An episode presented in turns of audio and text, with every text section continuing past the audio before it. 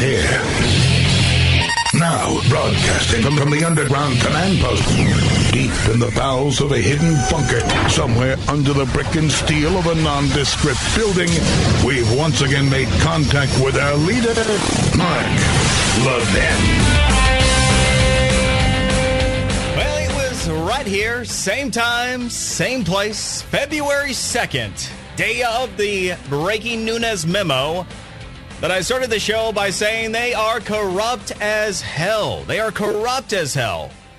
And who was I talking about? I was talking about any number of senior officials, ranging various different departments as well, because, well, uh, I had boiled down from that Nunes memo that day 30 statements of fact that I called my 30 count indictment. And the funny thing is, all these many months later, as we are here in December, well, that 30 count indictment put together from that original Nunes memo still holds true. And as much as things have changed over the course of time, well, the, the more things change, the, the more they stay the same. I mean, sure, uh, we, we no longer have Mr. Magoo as Attorney General. And ironically enough, on a week that was highlighted by us remembering our 41st president, an Attorney General who served under our 41st president has been nominated by President Trump today, Bill Barr, which, given the lay of the land in the Senate, almost certainly will be the next Attorney General of the United States. But pretty much uh, all the other things, these, despite the drama, are still the same. You still have one James Comey, he of the inappropriately named fiction book that he came out with many months ago. It should have been uh, Tall Tales by James Comey. Would have been much more appropriate. But anyway, uh, he he's still out there, and after having been uh, on four different occasions a co-conspirator in one of the greatest conspiracies this country's ever seen, something that made Watergate look small. He's still out there, and he was testifying behind closed doors today, and apparently uh, stonewalling at the behest of his attorneys, which included, well, uh, uh, one of the Department of Justice officials. Isn't that uh, isn't that quaint? Isn't that quaint? Given that, oh, that's right, one of the co-conspirators that we were talking about on February 2nd is still at the Justice Department. That being Deputy Attorney General Rod Rosenstein. Huh. I wonder why. I wonder why the Justice Department is not wanting James Comey to talk. I mean, it's shocking, really. So that's still going on. And yeah, we still have, oh, I don't know, uh, a lack of accountability with other folks, too. Not just James Comey and Rod Rosenstein, but now folks like Andrew McCabe, Sally Yates, Dana Panetta. You know, all, all those various, uh, you know, folks. And, and you have, oh, that's right, Bruce Ohr and his wife. They're still unaccounted for, too. And Bruce Ohr, you know, he, he still uh, goes ahead and hangs out at justice as well again, the, the more things change, the, the more they stay the same. Hey, it is Brian Mudd, your South Florida friend, and for the uh, great one, Mark Levin, tonight. And I do a morning show. I host the Morning Rush, WJNO in West Palm Beach. Then I do the Brian Mudd Show WIOD in Miami. I am a Fox News guest contributor in my spare time. Been known to do various different uh, janitorial tasks. Actually, it's, truth be told, I'm a borderline germaphobe, so not so much there. Uh, but uh, it's always a pleasure to be here with you and to talk about the truth. And there is a desperate need for more of that in this country and also the accountability that goes along with truth because that's the real issue we have here. And as we have also received this week, remember early in the week we, when we ended up having the Mueller team that came out with the initial recommendations on Flynn? What happened? Well, you had everybody in the media lose their gourd. I mean, this was going to be the big one, right? I mean, Flynn, and he cooperated. Ooh, you know what that means. Trump Russia collusion and all of our dreams coming true. And of course not. Here we are on Friday. No Trump Russia collusion. No evidence of anything new that came out of that whole Flynn deal. And, oh, right. And so then we end up getting uh, earlier today confirmation that, and this just in, Michael Cohen is a liar which was a pretty good indication given that earlier this week, under oath, he testified that he lied to Congress under oath last year. So then you just have to decide okay, so when was it that he lied under oath? Last year before Congress or now when he's potentially facing, I don't know, life behind bars? But that apparently is not going to save his butt because Mueller's recommendation is not Flynn-like. The recommendation that Mueller came out with was uh, included a request for substantial jail time, substantial jail time. So apparently not looking good for Michael Cohen. And the breaking news in pretty much real time that I was trying to disseminate just moments before airtime. Manafort. We heard that something was also going to happen with Manafort today, and apparently we do have a filing uh, that is taking place by the Mueller team on Paul Manafort. Now, what do we know based upon all of these various different things? Number one, that there still is no evidence of any Trump Russia collusion. The only purpose for Robert Mueller and his team. Two, that yeah, they really must be getting close to the end because he is making recommendations and all these various different witnesses that would have been with Donald Trump at the time in question. So yes, uh, the the end apparently is near in this saga wherever it goes. And here's another one that's a little bit off the radar, something that is even more absurd in context. We are on the precipice of Team Mueller and the 17 angry Democrats, as President Trump will put his team they're on the, the precipice of actually having spent more of our taxpayer money as they are closing in on the $50 million mark than even that last little bit of information about the Moscow Trump Tower. Remember how that was going to really be set up with a sweet $50 million penthouse for Putin and company? They're getting ready to, to spend more on this probe that has revealed no Trump Russia collusion than the alleged smoking gun that's anything but would have revealed. And the dumbest thing running was the idea that somehow or another, Donald Trump decided, you know what? I run a $10 billion per year revenue enterprise known as the Trump Organization. I personally am worth many billions of dollars. You know what I need to do on a project whose total cost is $250 million? I need to set up a whole conspiracy to get myself elected under this whole Trump Russia collusion narrative to set up that $250 million project with the $50 million penthouse that goes to Putin. That makes all the sense in the world.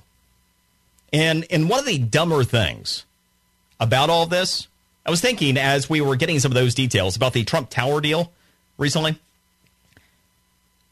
in the grand scheme of things, I have been on the precipice of people that are far more than eh, impressive than myself my entire career. And in one of those encounters, ended up having before he ever got into politics, a lunch with Donald Trump at Trump International in West Palm Beach, and happened to see a little bit of what makes him tick, and definitely getting a deal done. During the course of the lunch, on a couple different occasions, he ended up getting the phone call, excused himself, and the second time he came back he had a deal that was done, and it was for $18 million. It was some entertainer that I'd never heard of, which, even if it were in the United States, would not be on for me. Not exactly uh, your, your go to guy on pop culture. But anyway, some European entertainer I was not familiar with at some European resort, and he was so incredibly excited to get that deal done. Now, I remember thinking at the time, huh, it's kind of interesting. And the grand scheme of everything that goes on, he had just come off the golf course. He was having lunch. Here he is with his operation in dozens of countries around the world, and he is personally working on this $18 million exclusive deal for some entertainer. I was like, huh, okay. And it's kind of instructive, you know, ever since he became president.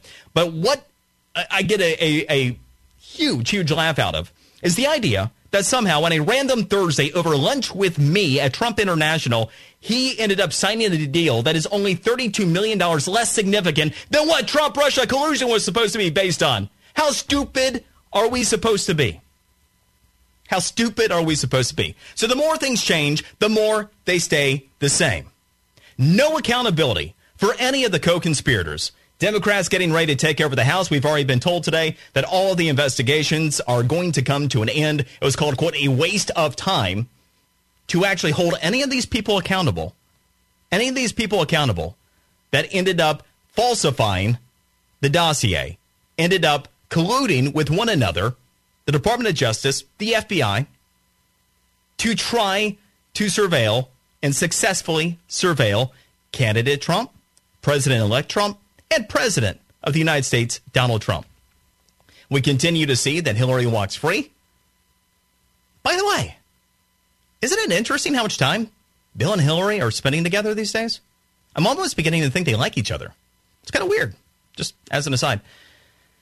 So that still happens. Comey still happens. All these other people still happen. And again, we still have Rod Rosenstein, Bruce Ohr at the Department of Justice. And what? So there are a couple things that are important going forward here. First and foremost, if we don't have accountability, what will ever keep this from happening again? Nothing. And that's the, the greatest risk going forward. Now, I'm here in South Florida. You remember because you probably know our supervisors of elections names, and you don't even know your own. But you probably remember the names. Susan Bucher, sometimes called Butcher because people didn't know how to pronounce her name nationally, but it's Booker, uh, in Palm Beach County, and Brenda Snipes in Broward County. And uh, huh, if we don't have accountability there, what do we have? We're going to have more corruption. Well, thankfully, our outgoing governor, Rick Scott, has actually suspended and appointed somebody to go in there and figure out what the hell happened in Broward. And we actually might have accountability for supervisor of elections in Broward, which, by the way, you should all thank uh, our governor, Rick Scott, who's incoming uh, U.S. Senator, uh, junior senator from Florida, because he might actually save us from another one of these Florida uh, election fiascos in the future. But that's what it what it's going to take without accountability, without people truly being held uh, according to the rule of law, according to justice, it is a banana republic. And it's just more of the same. More of the same. Two sides of stories, one side of facts. And I encourage you, by the way, to go get my 30 count indictment. You can search it. The archives, you can go to the archives, marklevinshow.com. You can also check out, uh, just search Brian Mudd, uh, 30 count indictment, and you will find it. And uh, we're just getting warmed up and getting going, and we're going to begin to get into the Brady Law 25 years later. Uh, the, remember the Brady bill that became the Brady Law and all the focus on gun control and how that was going to make everything better because if we only have more gun control, then things get better. So why is it that things have gotten worse? Well, we're going to talk about that coming up next. I'm Brian Mudd, in for the great one. Mark Levin.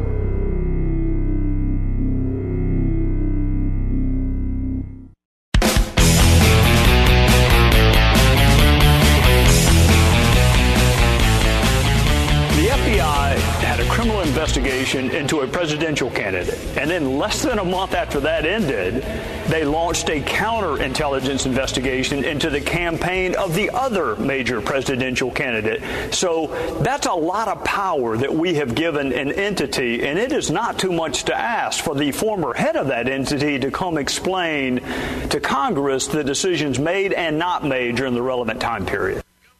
And among the many things today that happened, James Comey stonewalling behind closed doors and uh, his two attorneys every step of the way ensuring that he would not talk.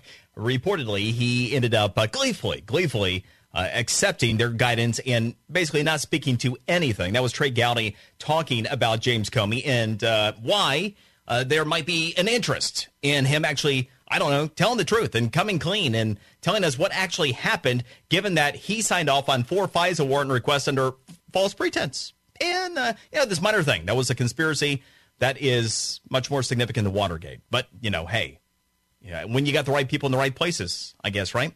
Including at the Justice Department, because, again, you have people at the Justice Department that were your co conspirators.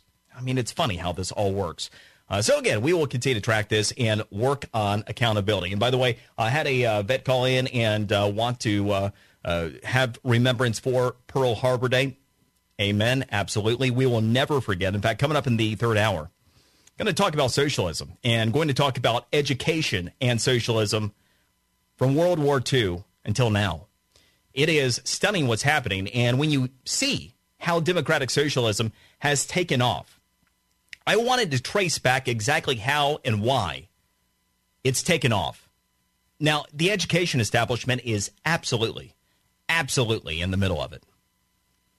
But I'm going to walk you through the timeline and how it happened and what's going on right now and what our responsibility is to educate people about what's really going on. And also I have a lot of perspective on this being in South Florida because I think the key to it is going to be legal immigrants, legal immigrants from places like Venezuela legal immigrants from places like Cuba, the Dominican Republic, who get it, who know it, who have fled socialism. Their families have fled socialism. That's going to be the key because our public education establishment that doesn't teach history, I mean, they have led to the level of complacency that we see today. So, again, getting into all of that in the third hour. Uh, and absolutely, we'll uh, pay homage to Pearl Harbor Day. All right, now, a couple things that are somewhat uh, retrospective in addition to the 41st president this week and uh, some of what we've been talking about, uh, walking back to the findings from the Nunes memo, February 2nd. A lot of things tie together over the course of time. I, I mentioned at the onset, the more things change, the more they stay the same. I didn't realize until I actually saw this article earlier this week from Real Clear Politics, technically in the Real Clear Life section. Headline As the Brady Law turns 25, guns are killing more Americans than ever. Why? Well, what I didn't realize is that, holy crap, it's been 25 years. First thing is, yeah, it doesn't seem like it was yesterday, but man, I'm feeling old. And then you find out Schindler's List, 25 years too. Holy cow. Uh, by the way, as we're talking, talking about Pearl Harbor Day, Schindler's List, 25 years later, back in movie theaters, there's a whole generation that needs that kind of perspective and needs to be informed about what socialism actually is. And for all the folks out there say, oh, yeah, but, you know, democratic socialism is different. How was Hitler elected? Didn't people vote for him democratically? And don't even get me started on, on democracy, which isn't a thing, not here or anywhere in the world. That's another thing we don't teach, but uh, I totally digress. But from the Real Clear Politics story, as the Brady Law turns 25, guns are killing more Americans than ever. Why? Here's an excerpt from that article.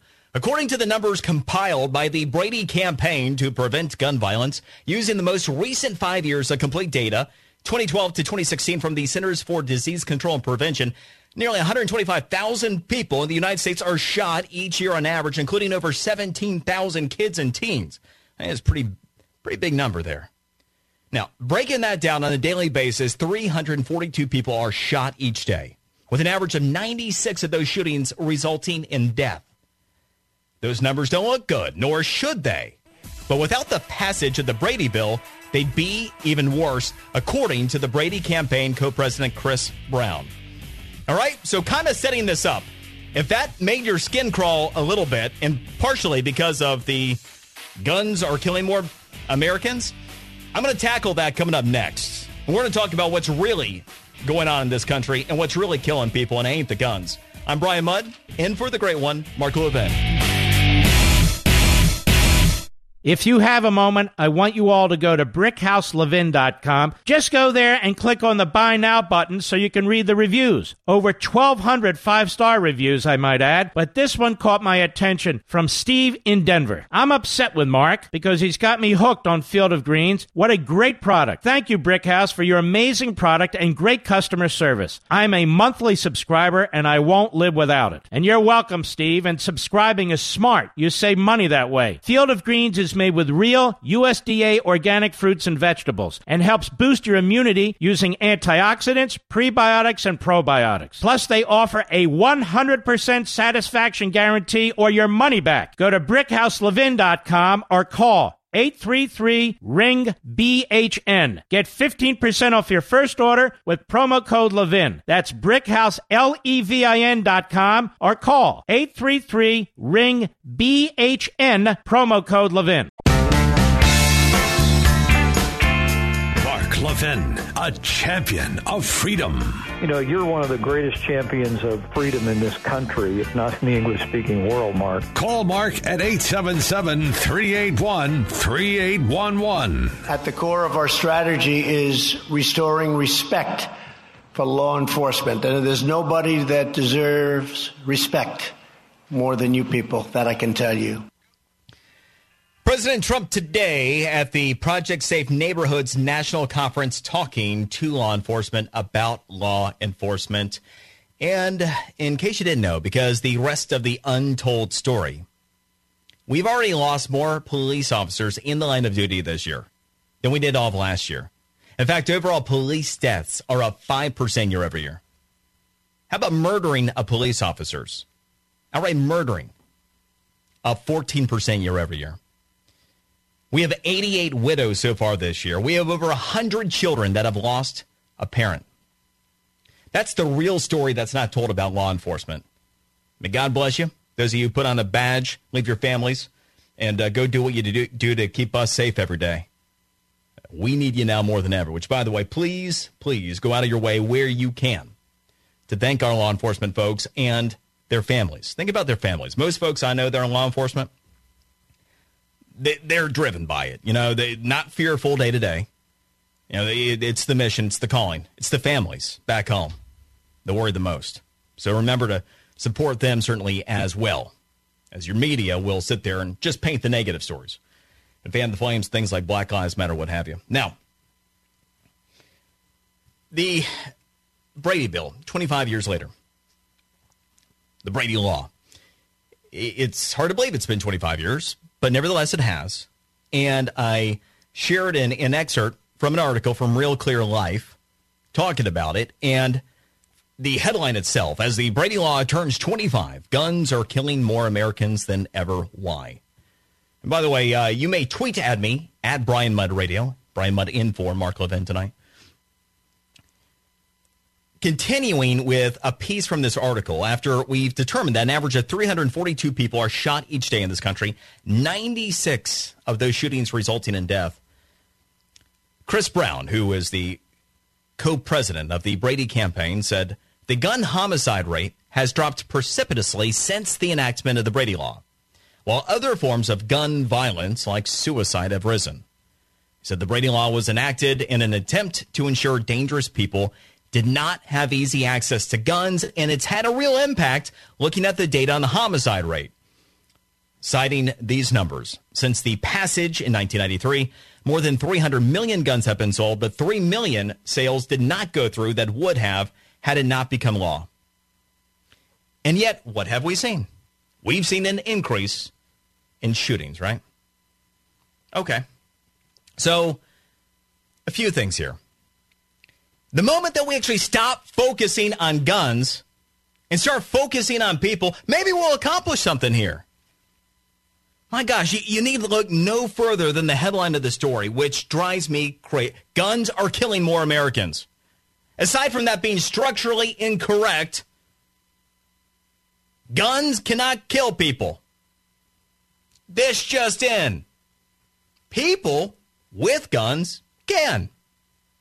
Now, what also gets me in all of this, when I think about negative conflict, I've made some bad mistakes during the course of my life. And when I think about negative conflict and, and folks who have targeted me and have hurt me and have screwed me, what I have I haven't thought about, huh, what was the methodology that they went about that they used to try to hurt me?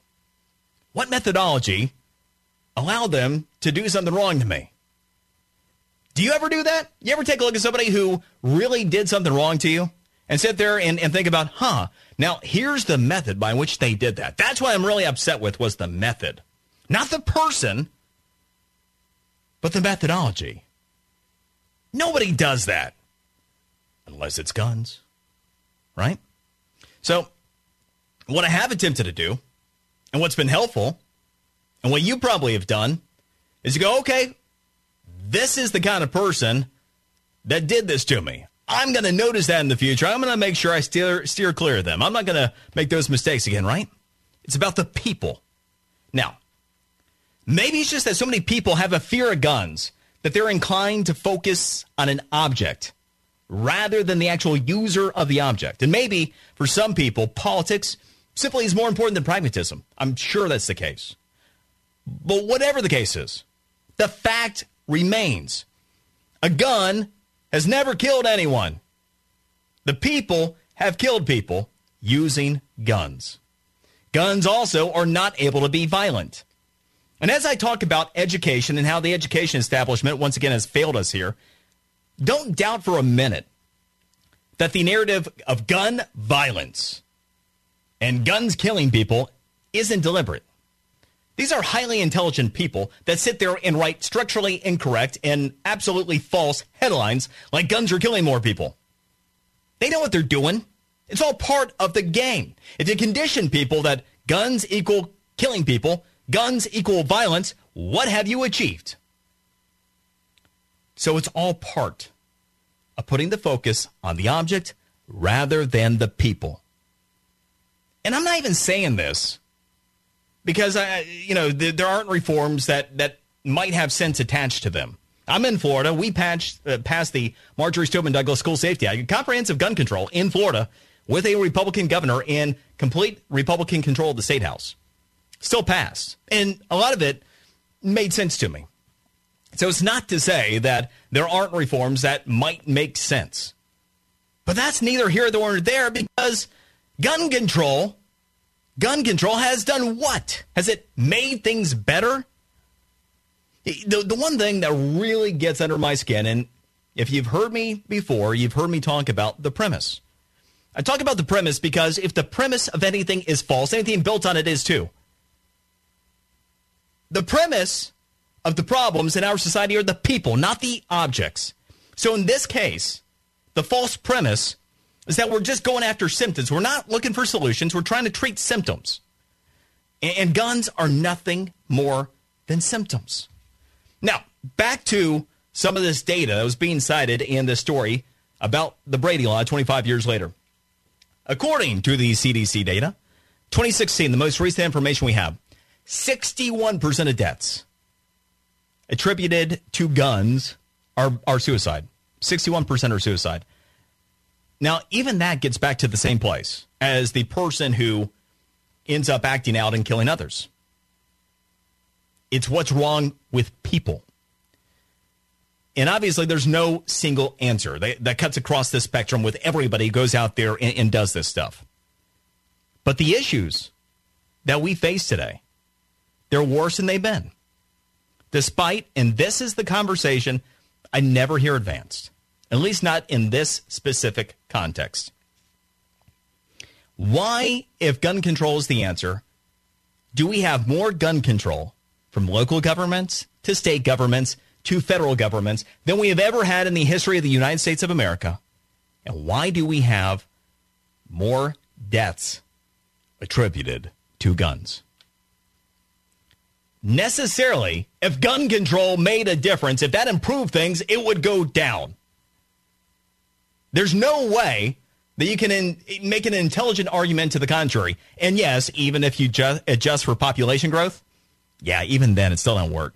Rate's still up. But see, there is an answer to that, and I'll get to it in a bit. It actually came from Harvard back in September, September 20th, and I did a story on it. I can't recall if I shared it with you here on the Mark Levin show, but I'm going to get to that in a little bit too because it holds the answers that were buried. Stand by for that. But just to, to put a little more context to gun control and what's changed in our society, rather than just talking about hard numbers, think for a moment about what was legal even 30 years ago.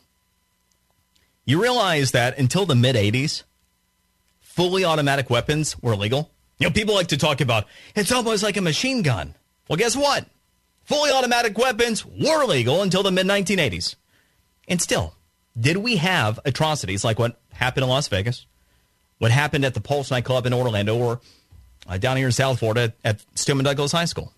Any number of other issues. Did we have those types of atrocities even with fully automatic weapons? Why not? Why not? I mean, we have all this gun control. I mean, those weapons aren't even legal, the fully automatic versions. But there is something. There's been a notable decline in religion in the United States. A link in the decline of religion that Harvard ended up creating a study around back in September and burying. They buried even their own research. See, it's not complicated. And I'm going to get into a little bit more of the detail of the Harvard study and information. But the premise of this is not complicated. If you have higher morality as a society, are you going to have more or less violence using any device? Think about that. See, for a long time, I, have advanced the cause. And full disclosure, I am Catholic. And by the way, happy Hanukkah uh, to those that are celebrating. But I've argued for a long time that even an atheist benefits from religion. And it drives them crazy. But you do. Because if you have more people who are moral, well, what do you have? Less chance of being hurt yourself. See, when you have these indiscriminate shooters or terrorists and people that blow stuff up, what do you have? Well, they, they don't sit there and, uh, you know, figure out who is, is there. Oh, you're an atheist. You're cool. Let's go. Don't work that way, right? You're just dead like the rest of them. So you too benefit, even Mr. Atheist, for more morality and more faith in society.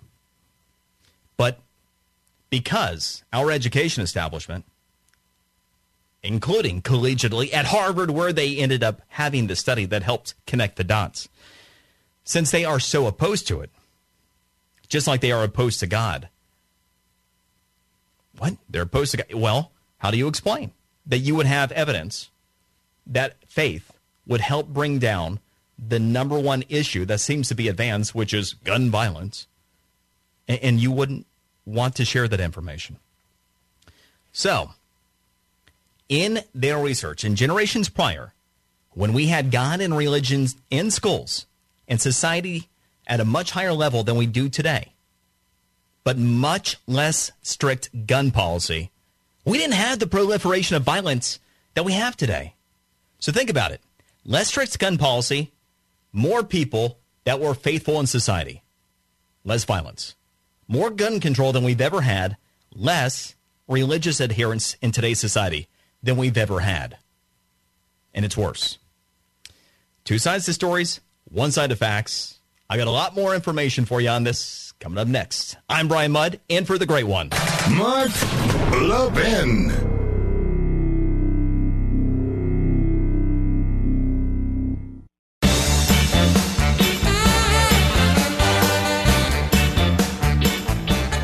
Since coming to the UN, everyone in this room has heard me talk about double standards and the fact that we need fairness in the UN and we take on heavy concerns and heavy issues, and the answers aren't always easy. But if we don't have fairness, we don't have anything else. This is not about emotion. This is about doing what's right. Nikki Haley's last stand as she's making some of her final statements at the UN talking about hate and it's people ultimately that are the problem, right? Whether you're talking about, uh, in this case, she was talking about Hamas and talking about Islamic terrorists and the fact that they have this pesky little thing like uh, the desire to eradicate Israel. So it's kind of hard to negotiate the, the Palestinian uh, peace and, and, state situation if you're talking about, well, I, I don't know, actually the eradication of the uh, the state of Israel. But the point also remains with what we've been talking about the Brady Law 25 years later and why we're actually seeing, despite more gun control top to bottom in the United States of America, more, let's say, violence perpetuated by people with the use of guns than we've ever had. Necessarily, that tells you that focusing on the object rather than the people doesn't work. And guess what? A majority of people actually do agree on that. I mean, overwhelmingly. Any research you see on this topic today, on gun control, number one, typically between 85 to 95% of Americans agree mental health issues are a real concern. Now, the devil can be in the details and how to deal with it, but let's think about this for a minute. If you get to the mental health issue, what's the catalyst behind mental health issues, right? Because I was talking about, uh, well, you know, you even had fully automatic weapons that were illegal going back to the mid 80s, and we didn't have the types of atrocities in our society that we have today. So hmm, the people rather than the object. But above and beyond that, when you're talking about the actual catalyst behind mental health, well, mental health issues are not new, right? Just like guns are not new. But the proliferation of violence is. Okay. So, why is it that we have the exacerbation of mental health issues in this country? Now, for over 20 years, I voiced a belief that I, I, think is right at the crux of what goes on here, and it segued with Harvard research. The further removed God is from our society, the worse the outcomes are. Again, whatever your religious preferences are, simply removing morality, having less morality in society, not going to be good. Not going to be good. And the Harvard study they did was with the American Journal of Epidemiology. And here was the takeaway children raised with religious activity have better physical and mental health as they age. Let's give you a few of the numbers that were in the study. By the age of 20, by the age of 20, those raised with religious practices were 18% happier, 30% more likely to help others, 33% less likely to engage in substance abuse. And here's the thing the research also showed that those who were the strongest in terms of practicing their faith actually fared the best. So those numbers were averages from people who just identified at 20 as being spiritual generally. But for those that were really into it, they were even higher numbers. Harvard research, Harvard study, showing you the direct connection between the benefit of having religion in your life and mental health outcomes. Why wasn't this the biggest story running in late September when it came out? I mean, it's outrageous that this was buried. But wait, there was even more to this. So, entering 1980, the first full year of operations for the Department of Education, the average outcome for Americans was second in the world. And mental health problems were nowhere near an epidemic in this country. So, what's happened since? Well, as the Department of Education has removed God from the education establishment and society, we've had a 300% increase in diagnosed depression. United States, 17th in education outcomes, 300% increase in mental health issues. Two sides to stories, one side of facts. We'll continue this conversation, get some of your thoughts as well coming up next hour. I am Brian Mudd, in for the great one, Mark Levin.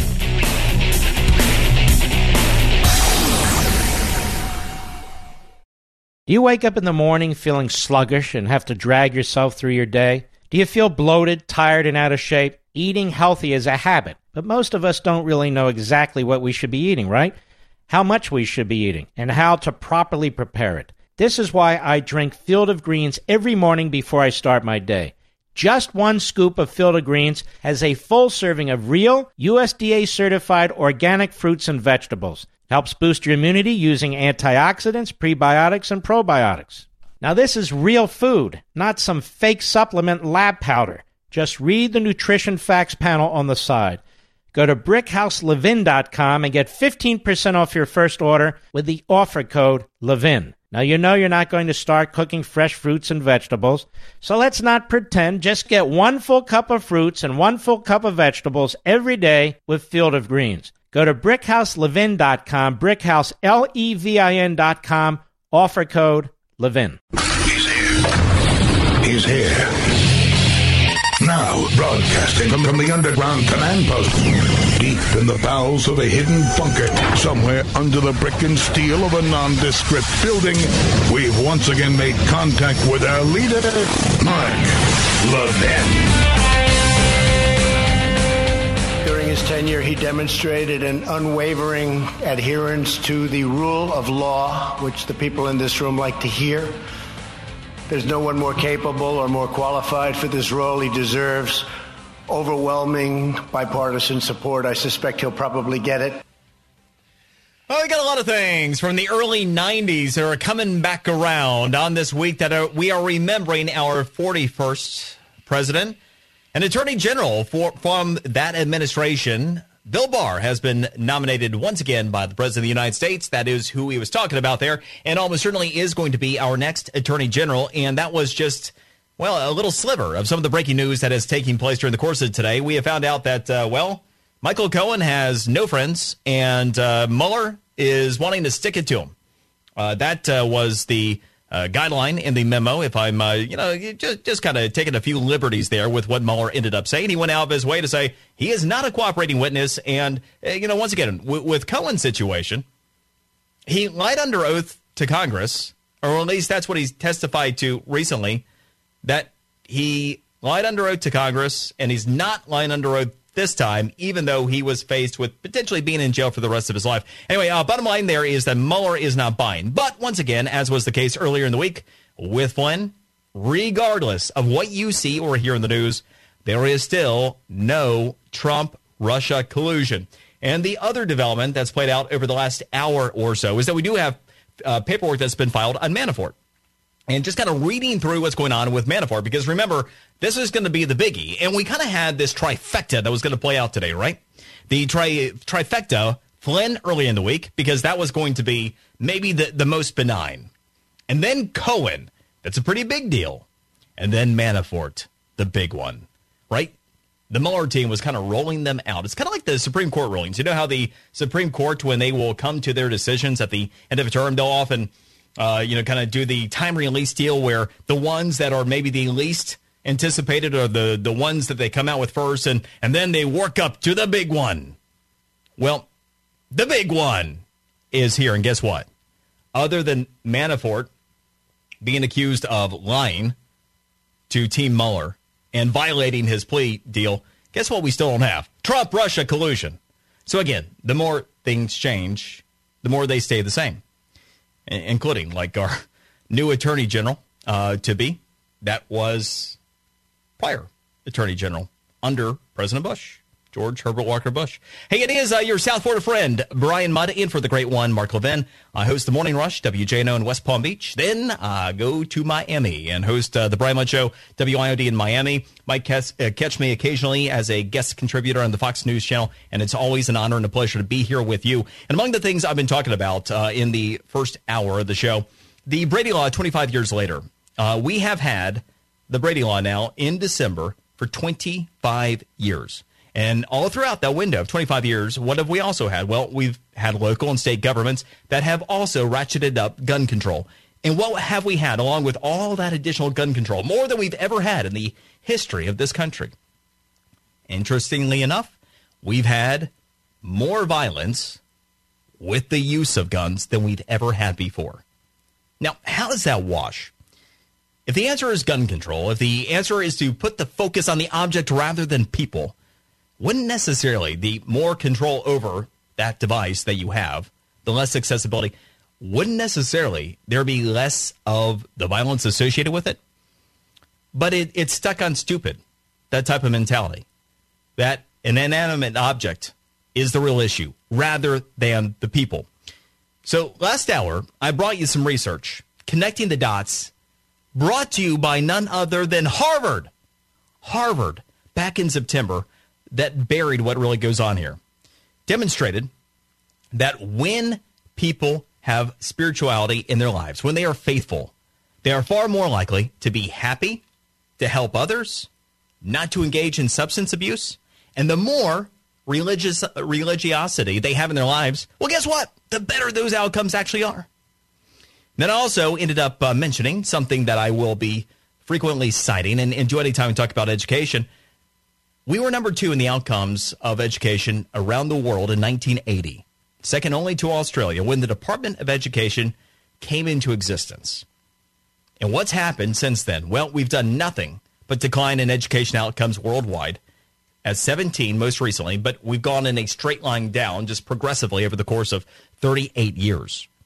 But the other thing that's happened is that as any kind of reference of God, faith, what have you, has been removed from society, starting with the schools, we have also seen a 300% increase in diagnosed depression. Now, walk back, walk back to that 1980 timeline for a second. In 1980, you only had 6% of Americans, only 6%, who did not identify with any religion or faith. You know what that number is today? It's up to over 14% across all demographics. But specific to millennials, you ready for this?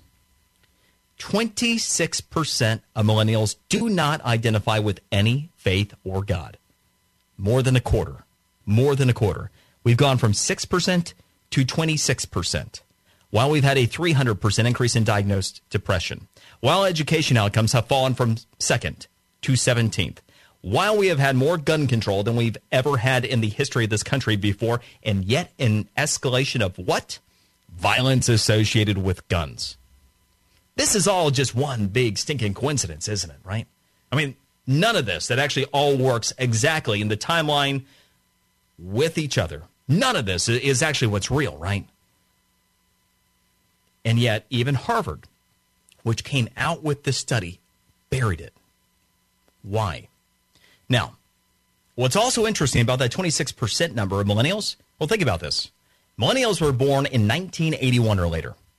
They are the first generation of Americans that were completely raised in the era of the Department of Education. You think that one's a, a coincidence too? And then you consider another accredited study that came out demonstrating that millennials are 25% more likely to be diagnosed with depression than any other generation. I mean, that's just another big coincidence on top of all these other coincidences, right? I mean, you get the point. Harvard's research showed the connection directly. You got corroborating evidence over the past 38 years that demonstrates exactly what's been going on in our society. I mean, if you want to try to find out a way to deny it, you're welcome to try. I'm all ears. But there's too much here. I mean, who are you kidding? So why aren't we having these conversations? Because until we talk about the people, until we talk about the premise, and until we figure out, hey, why is rather than sitting here and trying to treat mental health and, and trying to figure out why we have so many people have mental health problems and trying to figure out how we, we drug them or whatever, how we how about we actually stop mental health illness? Well, how do we do that? Oh, I don't know. Let's go back to all this research. Huh? Imagine this. If people believe in something greater than themselves, they're uh, 300% less likely to have mental health issues. Back to you, and no drugs required. But why don't we have these conversations? And, and again, it's rhetorical. Two sides to stories, one side to facts. And uh, let's see, let's go to Johnny, who's very patiently been waiting online in Nebraska. Johnny, go. Doing fine. How are you? Hey, all good. I just had a couple comments on the um, on what you're talking about, and uh, I I think uh, I'm about 78 years old, and when I grew up going to high school and years after that, all the guys carried guns in their pickups and stuff to school and stuff. We never had anybody misuse it. Uh, I, but you know what's happened since oh about the 80s is kids have uh, lots of time on their hands, and then the computer comes along and they play these dang computer games, which are extremely violent.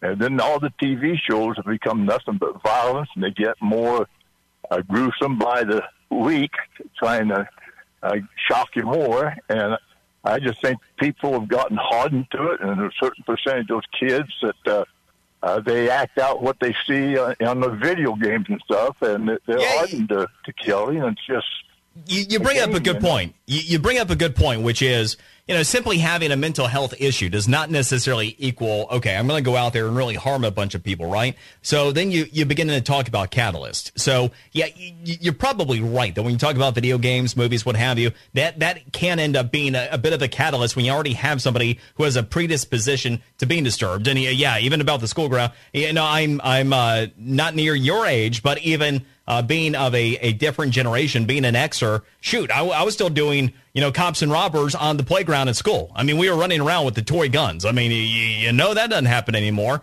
Uh, and, and again, what's changed? What's changed? Well, we took faith, we took God out of schools, out of society. We have this exacerbation, mental health issues, and then issue, uh, then enter the, the video game type of conversation. Uh, You know, there is research that supports it as potentially being a catalyst. And, you know, for folks who will say, hey, there's nothing to that. I mean, come on. Anecdotally, think about this one. You ever, uh, maybe it was like a, a Fast and Furious movie or whatever, one of those types of movies. You ever watch one of those? You leave the movie theater and you get behind the wheel of your car? How do you feel? Feel like you're ready to put that thing on cruise control? You're feeling a little jacked up, right? That's the difference. Is you can relate to some of those uh, experiences. Now, not being disturbed, you're not going to harm somebody else, but that uh, could be a, a catalyst off of a bigger issue. All right, uh, we'll continue this conversation coming up next. I'm Brian Mudd, in for the great one. Mark Levin.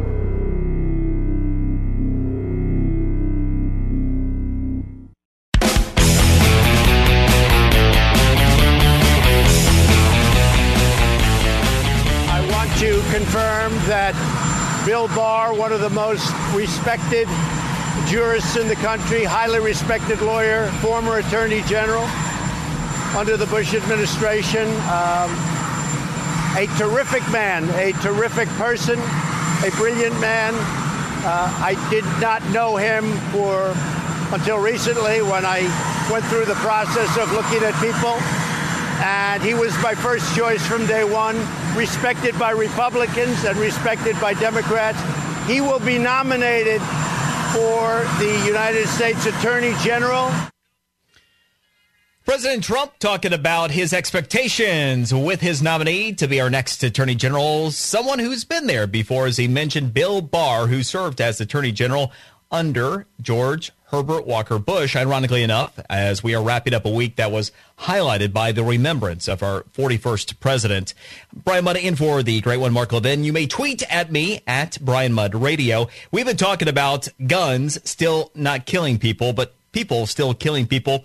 The Brady Law, 25 years later, it's been 25 years, and all the other gun controls gone into place, and the real causation of the violence that, in many cases, will uh, occur with the use of guns and what's really behind it.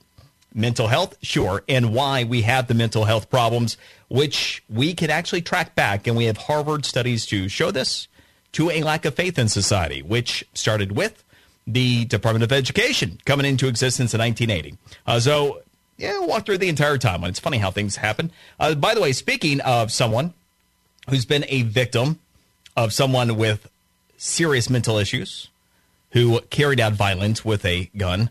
Steve Scalise, uh, the House Majority Whip, he is the featured guest on Life, Liberty, and Levin this Sunday on the Fox News Channel. Now, if you don't uh, already watch it live, do what I do. Make sure, make sure you hit it up on your DVR. 10 p.m. Eastern, Life, Liberty, Levin on the Fox News Channel. Again, Steve Scalise, House Majority Whip, this Sunday. All right, and uh, let's go to Sam in Tennessee. Sam, go. Hey, thanks for taking the call. You bet. I was listening. You know, the thing I have, the thing I want to bring out is these numbers that the Brady campaign likes to throw out. Numbers can be manipulated to say anything you want. And when you look at the total number of gun deaths, yes, that's bad. However, how many of those are a a single mom defending her children against a home invasion. How many of those are a person defending themselves against a carjacking? How many of those are against a, a police officer uh, in a legitimate uh, shooting of a criminal? And but they just lump them all into a total number. It's kind of like saying we have so many thousands of people dying yep. in car accidents but we don't break it down. You're, you're, you have a point, uh, Sam. A couple things about that. So, if you walk back to the 1990s, there actually was a comprehensive study that was done by the Clinton administration, and they found out that there actually were far more defensive use of firearms than those that were uh, perpetrated against innocent individuals. Then there was another uh, nationwide study that was done uh, several years ago. Florida State University was part of it. The the round trip total is that there are over two million defensive use of firearms yes. every year in the United States. So you're right. The truth truth of the matter is that most of the defensive uses are not statistics because they don't actually discharge the weapon. It's simply exactly. showing the ability to defend themselves. Exactly. So you're you're 100% right on that point. Who's the uh, criminologist who uh, uh, Gary Kleck, I think, who actually pointed out it was 2.5 million times where a firearm right. was used to def- to deter a criminal act where a shot was never filed, fired. But you don't hear that because it does not it does right. not serve it does not serve the the liberal me, uh, media's agenda. Yeah, yes, Sam, I, and I appreciate it. I appreciate the call, and, and you're right on that. The the one thing that is uh, different, and I want to separate the two, is you are absolutely right on the legitimate use, defensive use of firearms, but that still doesn't address the issue that we do have with the exacerbation of mental health issues in this country, and you're really correct. what's at the crux at it. And so, I, in addressing that issue too, that's where I come back on the other side. So appreciate it, we and just, I wanted to. To yeah, thanks, Sam. I wanted to uh, get Gretchen in real quick. Uh, Gretchen in Alabama, go. I also wanted you to take a look mental issue wise when it comes to medications. There's a lot of people out there that are using medications nowadays that weren't available in the past.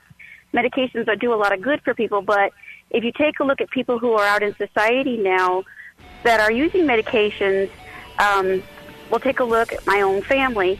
Um, my Asperger's runs in my husband's side of the family. And he often Yeah. stated that in the past, if, if he had been born years ago and didn't have the medications that he had, he never would have had a family. Uh, I, I appreciate it, and, and we are treating symptoms with medication.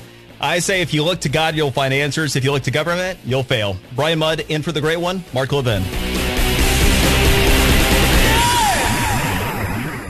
With a daily fake news dump pouring through your TV, mobile phones, and computers, you may have missed some real news like the recent study in the journal Cell Metabolism. Scientists suspected a correlation between growing rates of obesity and processed foods, but what this study discovered was that these foods also appear to lead people to overeat. Here's the bottom line you need fresh fruits and vegetables in your diet which is why I recommend that you start taking Field of Greens by Brickhouse Nutrition. Just one scoop of Field of Greens has a full serving of real USDA certified organic fruits and vegetables.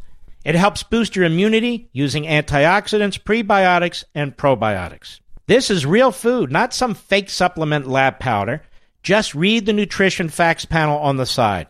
Go to brickhouselevin.com, that's brickhouse, L E V I N.com, and you'll get 15% off your first order with the offer code LEVIN. You know you're not going to start cooking fresh fruits and vegetables, so let's not pretend. Just get one full cup of fruits and one full cup of vegetables every day with Field of Greens. Go to brickhouselevin.com, brickhouselevin.com, offer code LEVIN.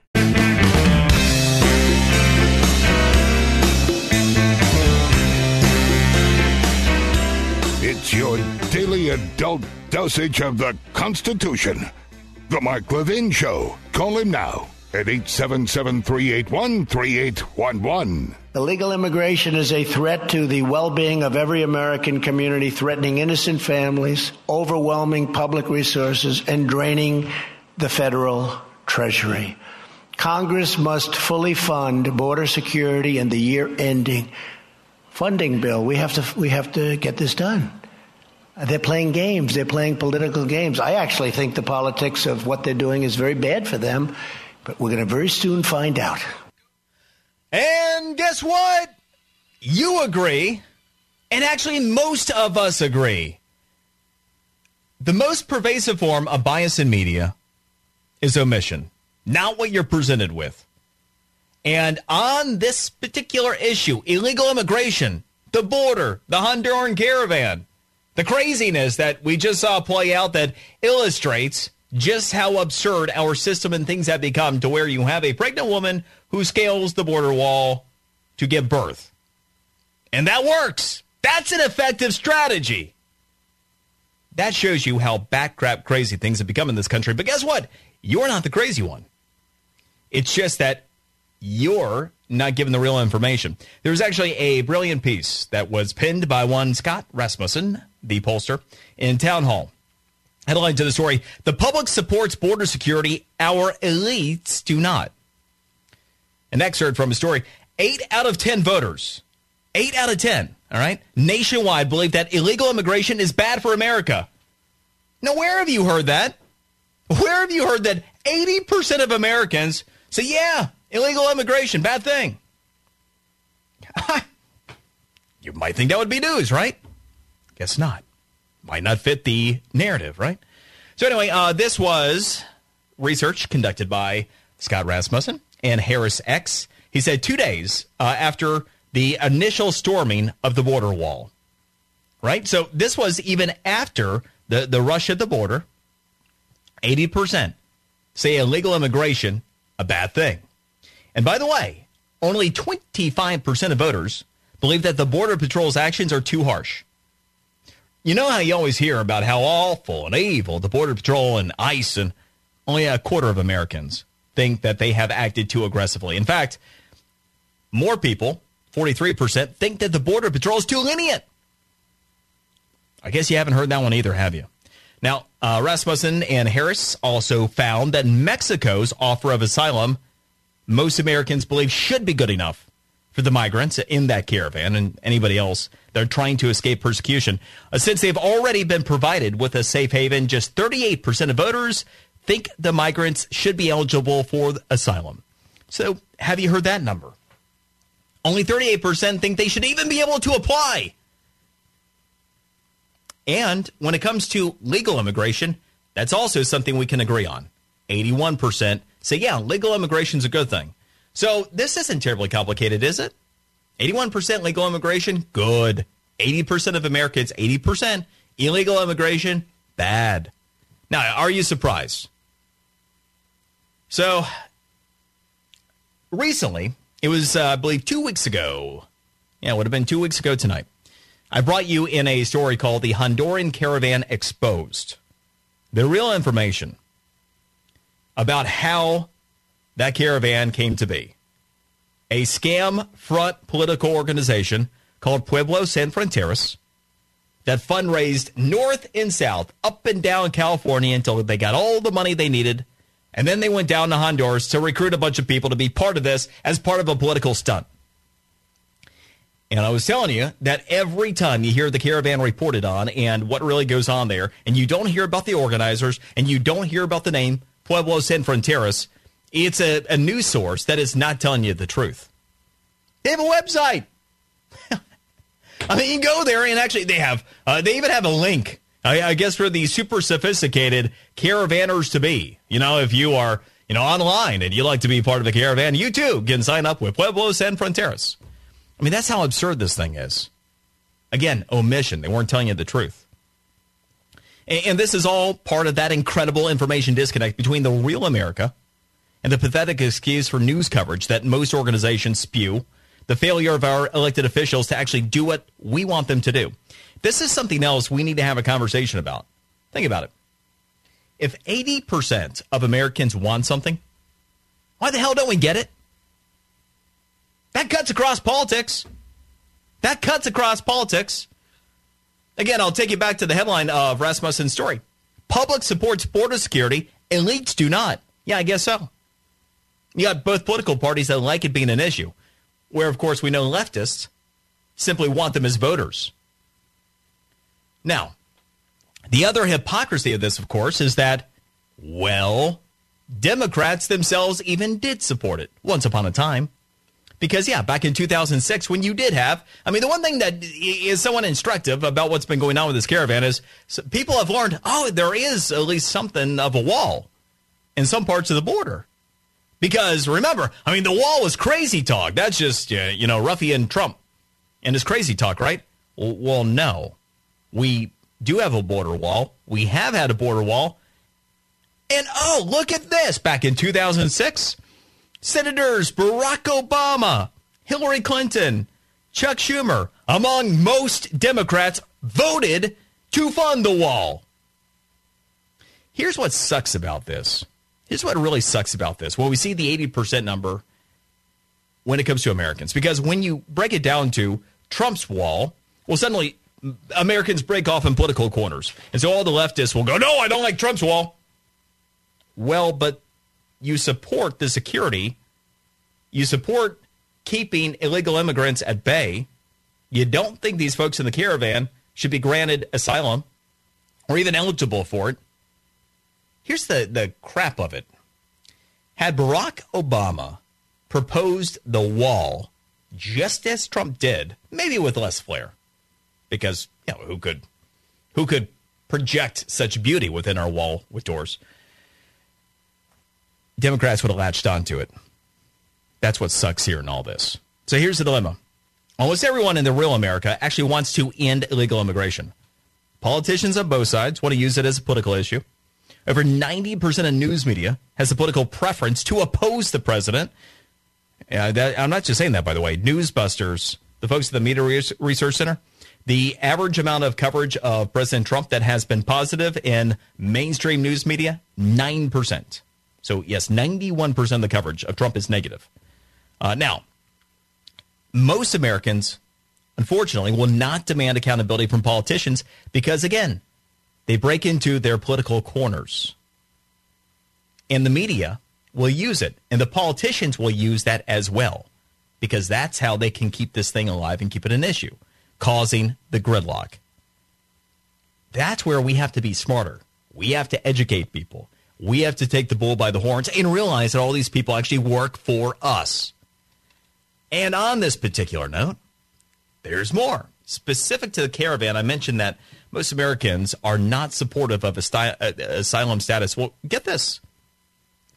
You have 18%, 18% that believe that they should have been allowed into the United States until an asylum status hearing had been determined. Now, good luck ever finding those people again. So, the way this has been portrayed in the media versus what we actually want, it all kind of lines up, doesn't it? You have 80% that think illegal immigration is bad. You only have 18% of Americans that thought that the caravan actually should have been allowed in. But what does the news coverage of this by and large make you think? Interesting, right? And that's not the only piece here because we have even more on immigration, on the caravan. Oh, that's right. You might have heard this early in the week. The census bombshell that actually demonstrated that Trump's wall would save money. Now, the Center for Immigration Studies, their bombshell early this week from Census Info, uh, it painted a picture of what happens when illegal immigrants get here. Guess what happens? They get on government assistance. Now, illegal immigrants and non citizens, and to be fair, there is a difference between non citizens and illegal immigration in some instances, not all, but some. But there is one thing that unites the two classes it's not legal for any of them to be on government welfare. Not any of them. But most are. So think about that for a moment. Not legal for illegal immigrants or non citizens to be on government welfare, but most are. Now, some of the keys from the Center for Immigration Studies information it was 18 pages long, just three points. 2014, you had 63% of households that were headed by a non citizen that used at least one welfare program. 63%. And again, they're not eligible. Then you take a look at food programs 45% of non citizens on food programs. How about welfare, right? The actual cash piece of welfare. Straight up money. Now, the idea here, and, and this is what we've been told, even about illegal immigrants, well, I mean, you know, the most most of them are good people. They work hard, and they're just here being being nice, wonderful folks. Which, by the way, in, in terms of not embracing false premises, think about this one for a moment. Why is it that we should believe that someone whose first action in this country is to break the law? Why is it that we necessarily believe that once they have broken the law to enter here, they, they suddenly go, ah, and we are going to adhere to all these other ones? I mean, does that really add up? I'm not saying they're necessarily all bad people, not by a long shot. However, they also aren't, by the numbers, what they've been painted to be according to folks in friendly media and many of the politicians that, again, like to use this stuff as an issue. Because if it really were about getting here and just working hard in that American dream that they illegally uh, tried to obtain, what would happen the longer they would stay here? Well, there'd be less need for the illegal government assistance they're obtaining, right? But uh uh-uh, uh, that's not what's happening. For those who are non citizens and illegal immigrants that have been in the United States for fewer than 10 years, right at 50% of them use a minimum of one welfare program. Okay? 50% under 10 years. So, what happens when you have someone who is here more than 10 years? It's at 70%. It's even higher, 70%. So, what's happening? Well, you have people that are coming here illegally and some non citizens simply gaming the system that get on the system and apparently like it and then end up getting even more on the system with time. That's what actually happens. Now, in terms of the programs that are being used, financial welfare, housing, Medicaid, SNAP, WIC, the school lunch program, you think about that for a minute. How often do we talk about those programs? Oh, we have shortages. You know, we, we need affordable housing. Oh, Medicaid shortages in, in states all across the country. Oh, the school lunch program and underfunded school lunch program. How much of that is technically being stolen? How much is being stolen by illegal immigrants and non citizens that are not eligible for those programs? This is not a victimless, uh, victimless crime. It's being stolen from you. In the top three states California, New York, and Texas. And the estimated cost per non citizen receiving welfare benefits per year, you ready for this one? About $5,700.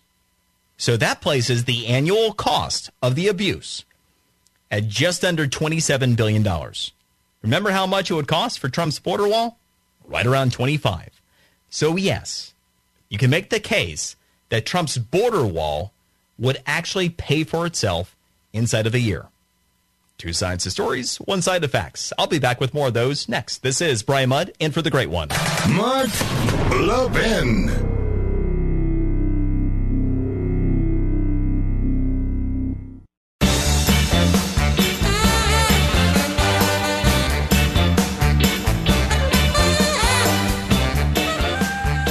Never been an FBI interview ever in the history of mankind that was done in public. So why Jim Comey, who I, the last time I was in a public hearing with him, over a hundred times he said I cannot answer in this setting. Why Mr. Transparency wants to go back to a setting where he knows he cannot answer the questions is befuddling to me. Well, Trey Gowdy uh, on James Comey, who did stonewall today, not answering questions behind closed doors at the behest of other folks that might have a vested interest. One of his attorneys, actually for the Department of Justice, and the Department of Justice happens to have two folks that were, well, persons of interest in the questioning by Comey. That happens to be Rod Rosenstein and Bruce Ohr. So the corruption continues. And as I was just talking about, the abuse of government assistance programs by those that are not eligible, and a majority of folks who are not here illegally, a majority of folks who are not here illegally, are on at least one form of government assistance. And it happens to total more per year than the wall would even cost. Why should we expect accountability in this country when it's so selectively applied? When James Comey can be a co conspirator, sign off on four FISA warrants, not answer questions, walk around free, continue to put out books that uh, should have been labeled "Tall Tales" by James Comey, rather than you know whatever a, a higher uh, higher loyalty, I guess, because I'm tall and I hold my hand. But you know, th- this is the issue we have. We're either a country laws and we enforce them, or not, and we end up in the mess that we're in. Uh, let's go to Raj in Vienna, Virginia. Raj, go. Brian, you touched on some very important topics, and I'm glad you giving us the opportunity of participating in that. Absolutely. This is not my original. This has been report- reported repeatedly on the campaign trail by various candidates. The idea of self-reporting. That these people who are in the shadows, that they tell us that they're there, declare themselves there. And self-reporting and then self-repatriate in 30 days. If they don't, there's a graded fine for every day they stay overstay. It, well, it's an interesting idea, and you know, it's something that many folks would call amnesty. Uh, so that has been the debate, the long-lasting uh, debate. Do you have the existing guidelines would say, hey, you have to leave this country before you can start the paperwork, or can you start the paperwork if you want to be legal inside the United States? That is a dividing line and a line of demarcation. And the question is, do you believe that's amnesty or do you not believe that's amnesty? And uh, ultimately, we still never really seem to answer those questions because the issue never really seems to advance beyond, well, let's just say a House vote that goes nowhere. Let's go to Tony in Camden, New Jersey. Uh, Tony, go. Hey. Hey, Tony. Oh, hey, how you doing? Uh, listen, I, I was one of these former employers where I hired the uh, the illegals. Uh, it was the thing to do back then. And uh, I, I tell you what turned me off is I was constant arguments with them about why they were here. Uh, my family uh, immigrated from Italy, and uh, they were waving American flags on the ship, Amen. not Mexican Honduran flags. Yeah, uh, no, it's a it's a valid point. I mean, uh, when you're coming here because you want what this country has to offer, rather than taking advantage of what this country has to offer, a little bit of a difference there, and that is another part of the problem we have as you take a look at all cities, states have been taken over. I am Brian Mudd, in for the great one, Mark Levin.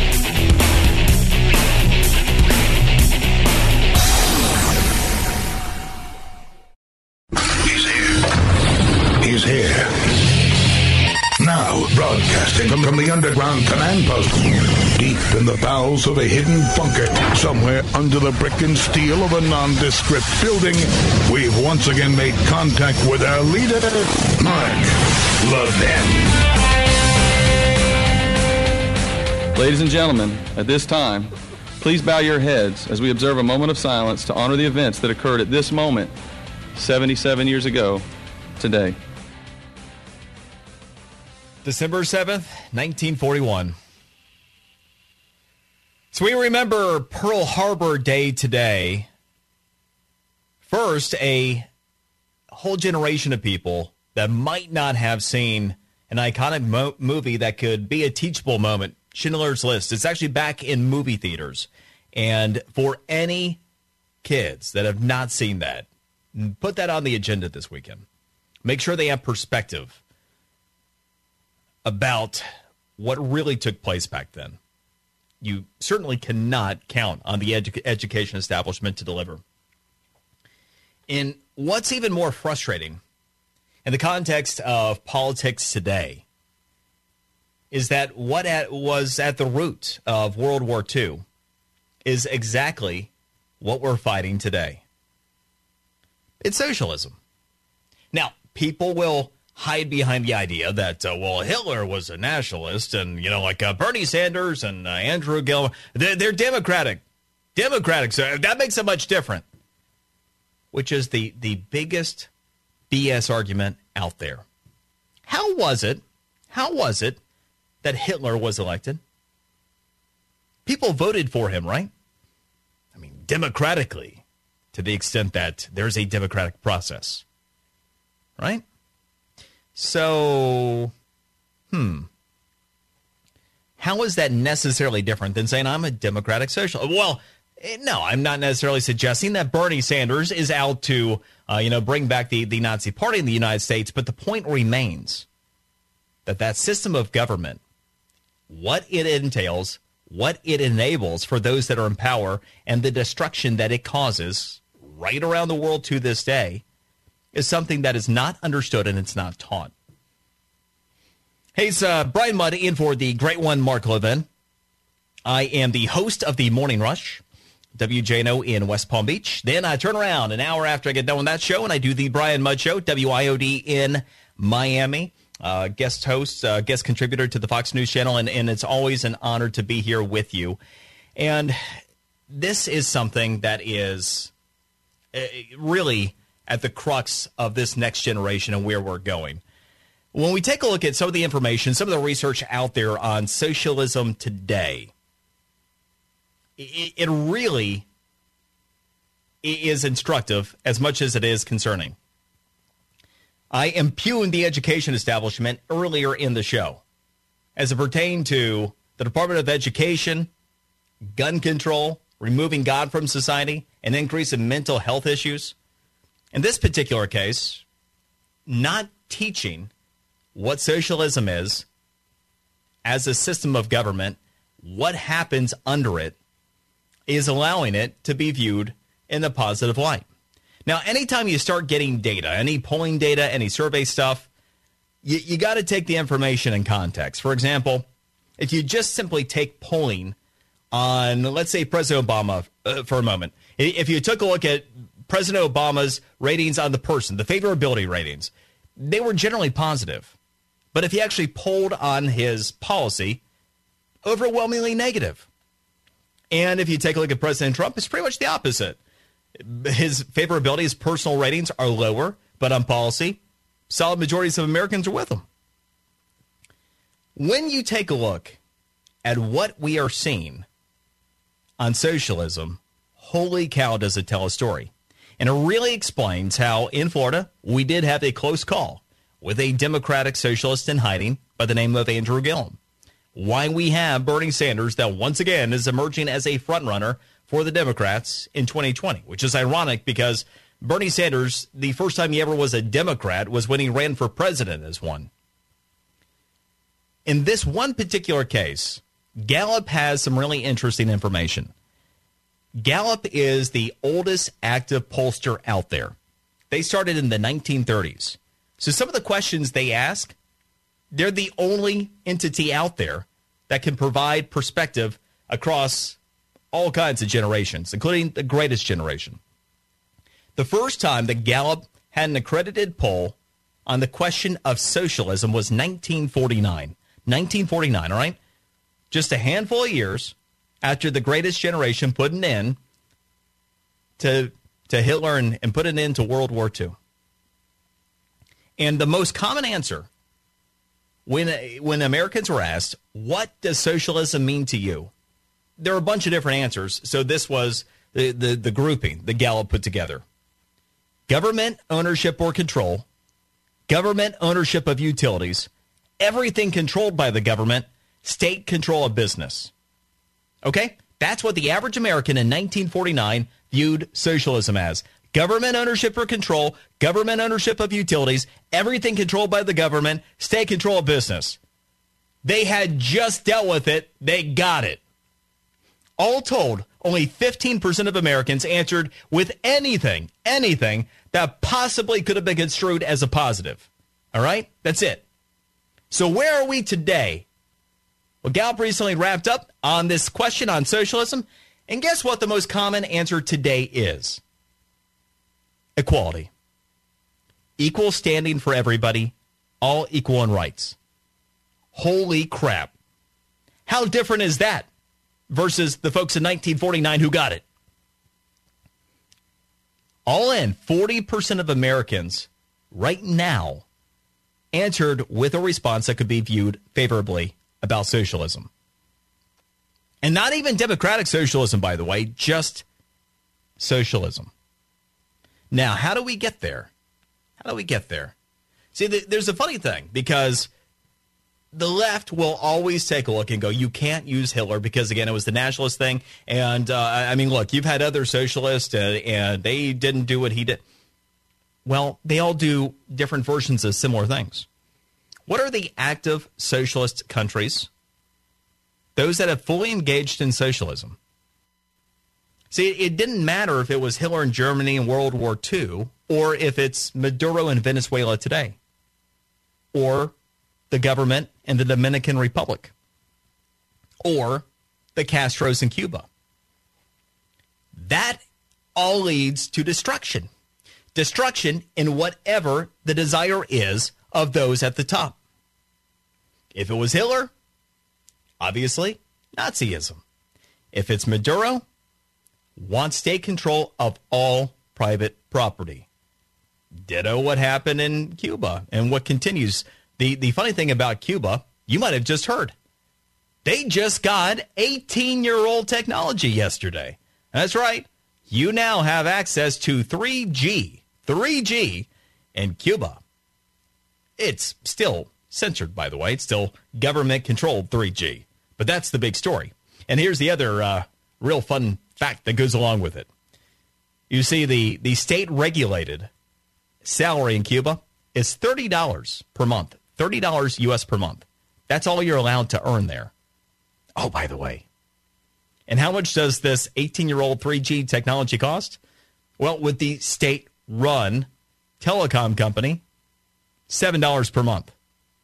So, out of the $30 that you're allowed to earn a month, if you want 3G, you spend $7 of your 30 per month to get it. And then you get to see whatever it is that they want you to see. Man, there's some sweet action there. Which, as an aside, for all the folks who went, oh, eh, you know, hey, I'm going to be like the Kardashians and hang out in Cuba and do selfies. Guess what happened when all that tourist money went to Cuba? Well, the Cuban government, which had been in trouble because they had been in recession for years, well, they actually restored their coffers with that and they started seizing some of the businesses that had started to break out in Cuba. So folks are actually worse off for the American tourism having gone to Cuba. Everybody who patronizes Cuba, what you're actually doing is repressing Cubans. I mean, details, right? Something else that uh, not probably taught to you and is, I mean, I, I'm shocked, but omitted in mainstream news media. But here's the thing speaking about Cuba, the Dominican Republic, and Venezuela, I actually think that our best chance forward given that now 40% of Americans view socialism as something positive. As we are becoming increasingly a country of legal immigrants from some countries like those, they're going to be the saviors because we have a public education establishment that has abjectly failed us on this and any number of other different topics. We have no confidence unless we break the back of the public education establishment as it sits and go to vouchers where I mean crazy talk here, but you actually as a taxpayer and a parent can choose how to use that money for the education of your child rather than the NEA. But they get it. Folks from Cuba, folks from the Dominican, folks from Venezuela because they fled and their families fled socialism and communism. I get a, a real taste of it being here in South Florida. And it's also the key to why Florida turned out the way it did in this past election cycle. I'll explain a little bit of what goes on there and the misconceptions and how they can be the building block, not just to save us from socialism in this country, but also of conservative politics. Yeah, that's right, conservative politics. They could also be the future of a good Republican Party. I'll talk about that next. And I'm Brian Mudd, in for the great one. Mark Levin.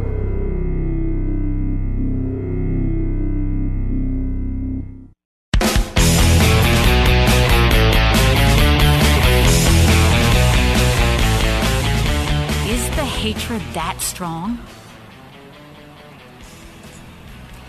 Is the hatred toward Israel so strong that you'll defend a terrorist organization? Nikki Haley at the UN today talking about Hamas. And we know what the answer is there. I remember uh, Benjamin Netanyahu, uh, prime minister, who said uh, when he was asked, why aren't you talking with Hamas? And he said, well, when the conversation begins with you wanting the uh, us to be eliminated, there's really nothing to negotiate or discuss there. And so the answer, unfortunately, is yes. And that's where we have to get real. That there are plenty of people that, given the opportunity, want the elimination of others, including the elimination of culture, the elimination of what we have in terms of opportunity. And that is exactly what 77 years later we need to be aware of with socialism. Uh, that is ultimately how we ended up with World War II, how we ended up with Pearl Harbor. It's a combination of the two, your cousin, uh, communism, and, and, socialism. And back then, to bring you the information, in the immediate years after World War II, almost every American completely understood how awful socialism was. However, these days, the most common answer is something positive. 40% of Americans, now, not even, not even with the quasi bullcrap term democratic socialism, that is bantied about because that's the right way to do socialism. It just hasn't been done right. But uh, 40% on just socialism say uh, something positive. We, we've got real issues there. I mentioned uh, before the break that I thought, and I think, and I believe that many, many of the South American, Caribbean islands, those countries are going to have the potential to be our saviors. Because the people who are legal, legal immigrants, from places like Venezuela, the Dominican Republic, Cuba. They get it. And they educate other people, especially people in many of the so called Hispanic communities. Now, something that I mentioned frequently in the run up to the election. In fact, I ended up doing a, a uh, BBC World News special on this particular topic. Also, ended up addressing it uh, multiple occasions on the Fox News channel as well. Hispanic means about 30 different things here in South Florida because you do have all the Caribbean islands. You do have Cuba. You do have Central America. You do have South America. And the interest and the understanding and the politics of each are different. And in many instances, what happens is an oversimplification. People just use the label Hispanic. And the idea is that, well, Hispanics vote for Democrats. And a funny thing's happened in Florida over the past uh, dozen years. The voting population of Hispanics in Florida has more than doubled since 2006. More than doubled. Now, given that we already had close elections in Florida, if you had a doubling of the Hispanic population and Hispanics vote for Democrats, then how is it that Donald Trump won Florida? And here's a stat for you. For the first time since not 1968, but 1868, in January, Florida will have a Republican governor and two Republican U.S. senators. How would that be possible if Hispanics just break for Democrats? See, what happened is the oversimplification did not turn out to be true. And a lot of my education, certainly to listeners here in South Florida, but also to those nationally who were interested in the information, is that you really have to get down to the individual interest. And what we were seeing is that overwhelmingly, you are having Hispanics from those countries that have socialism, that have communism, that would not support the Democrats, and specifically Andrew Gillum, who was the Democratic Socialist in hiding, the Bernie Sanders candidate for governor in Florida. And they would go out of their way to let other people know what that meant. That is the template, not just in Florida, but across the country. And it's something that people need to be aware of. Yes, if you're just talking about Mexicans, what we see, whether it's here in South Florida or Texas or California, wherever, is that, yes, overwhelmingly, Mexicans, given the opportunity to vote, will vote for Democrats and commonly do end up on government assistance programs. Uh, that, that hopefully is something that could be changed. But nevertheless, when you're talking about many other uh, demographics, it's not the case at all.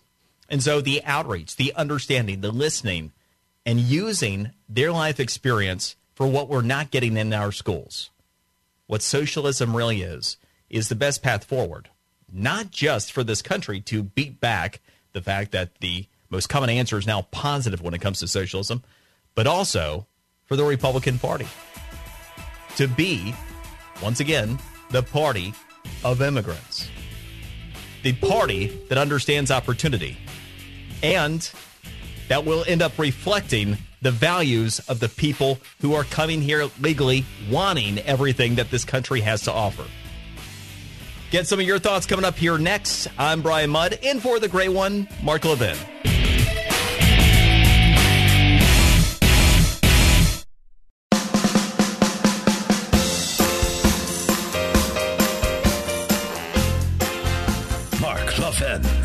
Unapologetic patriot and unapologetic constitutionalist. You can reach him at 877 381 3811.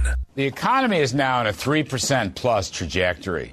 Uh, since President Trump came in, the seven quarters, not the first quarter in 2017, he has no power over there, but the seven quarters, uh, we're running, I believe the number is 3.1%, and it's 3.3% so far for 20, 2018. Larry Kudlow, top economic advisor to the president. And, uh, well, okay, so he's talking about the economy. A lot of people getting freaked out, of course, because, well, uh, the market's had an especially bad week. Now, perspective is key in all this stuff. And when you take a look at the markets, where are we? Well, we're essentially right where we started the year for as bad as things seem right now. Uh, so, uh, you know, in, in the grand scheme of reality, not necessarily that big of a deal. And Larry Kudlow also saying, hey, uh, by the way, by the way, you notice we have this like 3% economy going on? Now, maybe we're not going to grow at 3% forever, but we are for 2018. And that's going to be the first time that we've grown at 3% or greater since 2005. This, as we're taking a look at unemployment rates that are, as I was just talking about, Hispanics, the second lowest unemployment rate for Hispanics in the history of the United States of America. In the jobs report today, that was uh, considered a bit disappointing. What a lot of people didn't take a look at is it was such a huge number in the prior month that today's number that came in a little bit softer. If you average the two months out together, it's an awesome report. I mean, that's that's part of what's being lost here.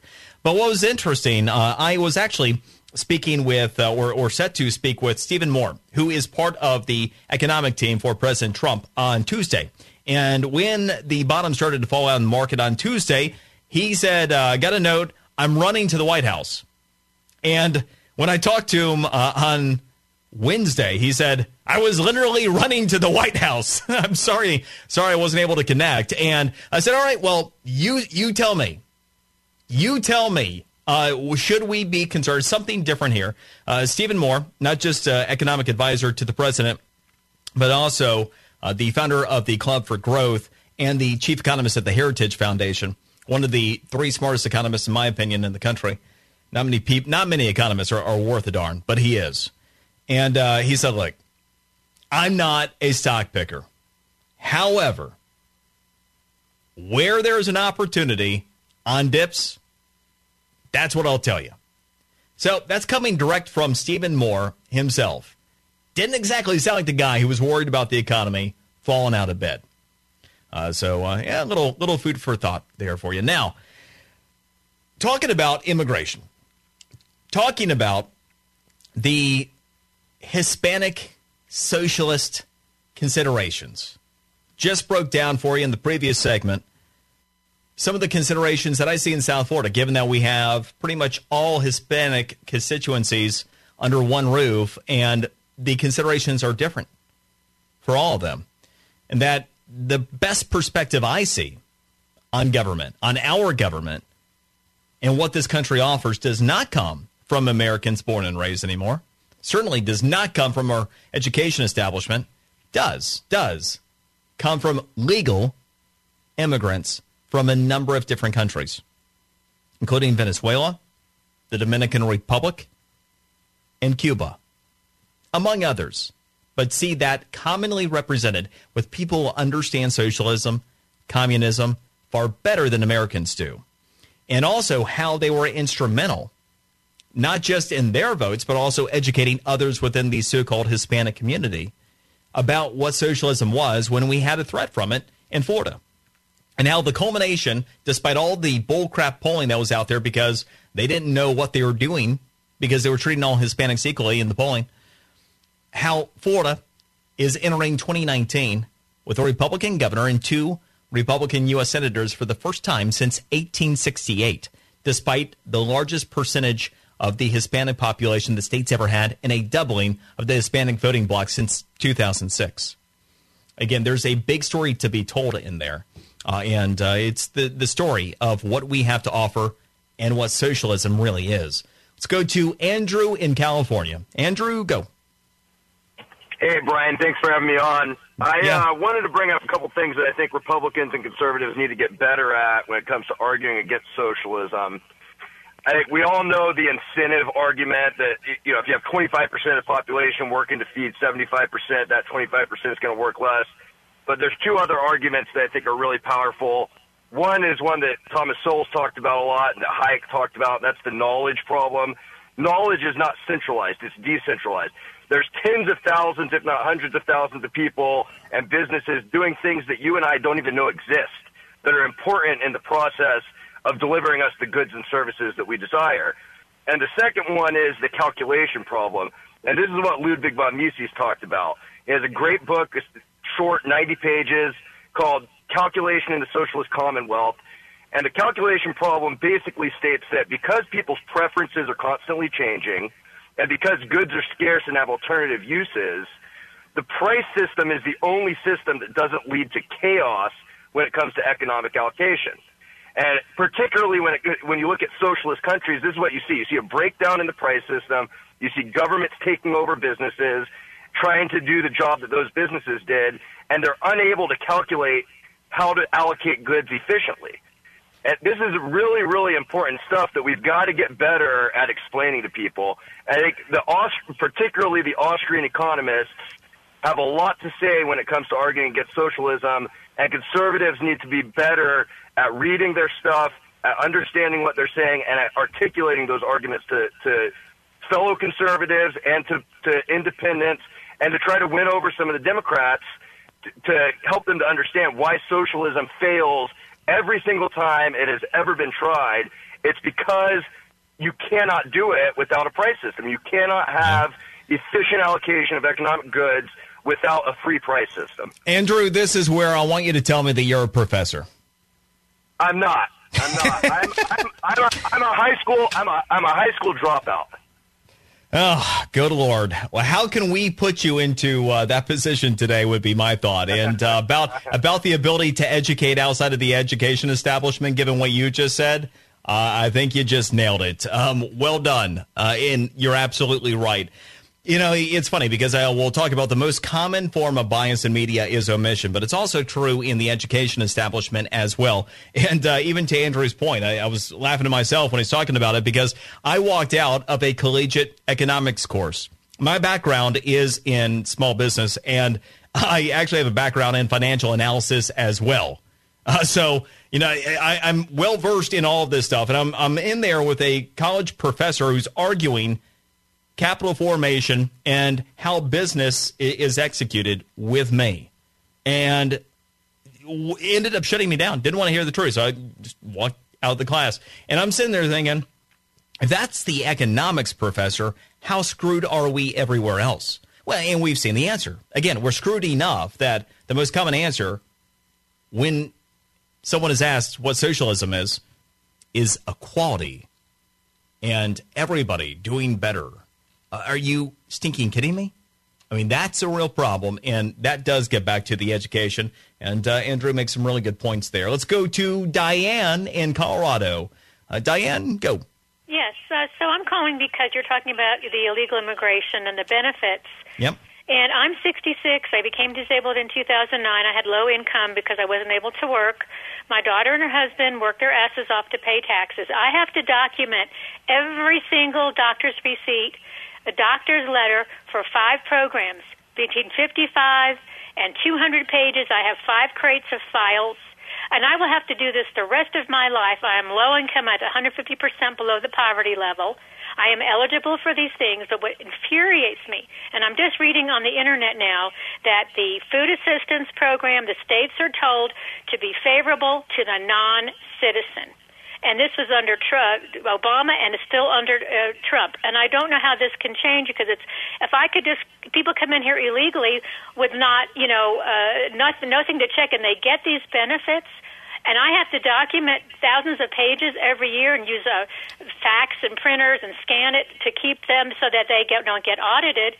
And I'm thinking, you know, this is bad policy, and that you know, it's not, it's not, it's inequitable.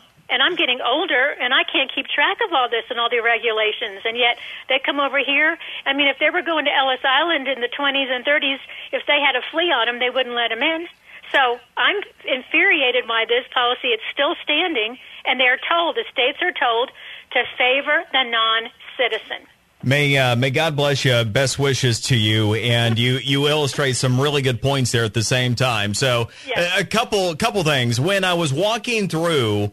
The abuse of those programs by non citizens, I pointed out that it's not just that we all as taxpayers are victims of those that are illegally receiving the assistance, but then the individuals that are actually in need of those programs or so often hearing it's difficult to obtain and everything else. And That's you're right. illustrating that point. You're a victim of what they are taking advantage of. And you also illustrate the point as well about uh, how much further we have to go in government. I, I have long believed that the most important function of Donald Trump as president of the United States is not even going to be uh, his legacy on the United States Supreme Court or the economy, no matter how well things go, even economically. I firmly believe that the single most important function of him is going to be root, to root out the deep state we have seen how much corruption we had at all different levels of the government. But part of what's difficult, as you're talking about, yes, we're we're actually having uh, impropriety that is being perpetuated by the government programs themselves. Still, those that are administering them. Well, yeah, I mean, take a look. We still have co-conspirators that are at high-ranking uh, levels of the Justice Department. We've got real problems. So, as the president is battling you know, issues at those agencies and at that level Yes, when you start getting into some of these assistance programs, you absolutely have administrators that are not doing the right thing, and that's all part of it. Hopefully, we have accountability with so many of these agencies that by the time he is done, we will have, uh, you know, the the truth and accountability we need across the spectrum in the uh, political uh, establishment, especially with these programs as well. And if we have real uh, immigration reform, including a border wall, for example, and we're able to really crank down on illegal immigration, a lot of this problem will take care of itself over time. And uh, Charlie had a real interesting perspective here. Charlie in Wyoming, go. Yeah, Brian, amen to all that stuff you're saying about uh, the people from Venezuela and uh, Cuba could teach a lot of people some hard lessons here. A real quick story from my old uh, trip to the Soviet Union. I was there on a six month assignment as a Russian speaker, government job. Anyway, we ran into a group of uh, African exchange students, and I asked, uh, I sat down to dinner with one of them, and I asked him, uh, he's the leader of the group, I said, so how many of your foreign exchange students do you send here to Moscow? He says, oh, we send them all here. I said, really? Um, I, he said, yeah. He said, we used to send about half of them to American Ivy League schools, but they came back Marxists. Wow. We send them all here now, and they come back to our country dedicated anti-communists for life. Wow. True story. And I write that up as a bunch of other in, in a book. I, I just sent you a Twitter message about it. But it, that's the key. People that have actually experienced this on the ground and seen it with their own eyes, they know. And no professor in the world is going to talk them out of it. I mean, you see one, the old Russians used to say, you see something once, it's worth a hundred tales, hundred stories. Well, and uh, appreciate the, the information, and also we know that you are the missing link in, in Trump Russia collusion. So expect uh, Team Mueller to be knocking on your door here any moment now. Uh, appreciate it, Charlie. All right, we're uh, going to come back in and wrap it up right, right here. I'm Brad Mudd, uh, in for the great one. Mark Levin.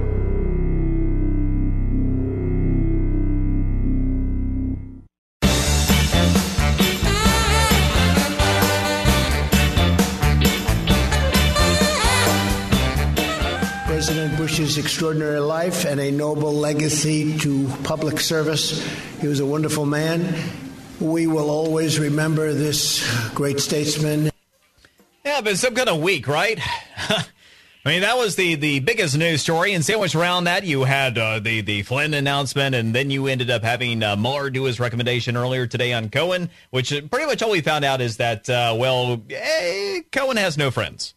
And Mueller is recommending that he spends a long time President in the Bush's. Ex- and uh, beyond that, we also end up getting the uh, information this evening that Manafort is, uh, well, not in a good place, that he had violated the terms of the Mueller agreement. But you know what? We never did end up getting anything like Trump Russia collusion.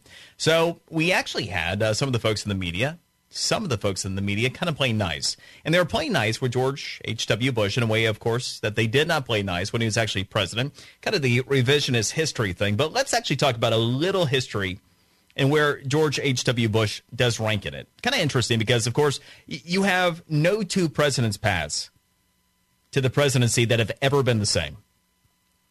And save the founders who fought the revolution, you can certainly make the case no one had a more perilous path in a life of service than our 41st president. But where does he actually stand among the 45 presidents? So, George Herbert Walker Bush, you remember the thousand points of light. The, the other thing is uh, that is real with him. Uh, the exceptional foreign policy success in a couple of respects. One thing that uh, a lot of people often forget absolutely, Ronald Reagan set up the Berlin Wall coming down. However, we talk about all the time. Just take a look at China right now. We had President Xi that theoretically agreed to work with us on trade. Hopefully that happens, but we don't know, right? The one thing that George H.W. Bush had was enough credibility on foreign policy and on the world stage that the Berlin Wall did come down. A lot of people uh, don't re- remember and don't realize that it was on his watch. Absolutely was. And without a doubt, the most efficient war we've ever fought was Operation Desert Storm. Now, you can argue the point about whether or not he should have gone for the gusto and taken out Saddam at that point. Uh, it probably would have been the best idea given what ended up happening eventually. But we also know his undoing. And it's apropos because his undoing should have been his undoing. He broke a promise. Read my lips. And he raised taxes. He violated his trust. Brought about Ross Perot. Split enough of the vote that let Clinton get through. The rest is history. But the one thing that is kind of interesting because, uh, you know, we get a lot of one term presidents that not so good. Not so good their histories. In a presidential context, he's actually one in a class of 12 presidents. Those are 12 presidents who served exactly one full term, not less, not more, of our 45. And those 12 the other 11 John Adams, John Quincy Adams, Martin Van Buren, James K. Polk, Franklin Pierce, James Buchanan, Rutherford B. Hayes, Benjamin Harrison, William Howard Taft, Happy Herbie, Herbert Hoover, and yes, Jimmy Carter. So when actually start taking a look at the records and the names, this side of founder John Adams, actually a real solid case that of the one termers, he was the most effective, or in the case of, you know, including John Adams, the second most effective of that group. Not a bad history for a one termer who broke a promise on taxes. Anyway, rest in peace, George Herbert Walker Bush. Um, all right, and I am due back with you next in January. If I do not talk to you before then, have a happy Hanukkah, a Merry Christmas. Remember Life, Liberty, and Levin this Sunday, 10 o'clock, the Fox News Channel with Steve Scalise. I'm Brian Mudd. Always an honor being in for the great one, Mark Levin.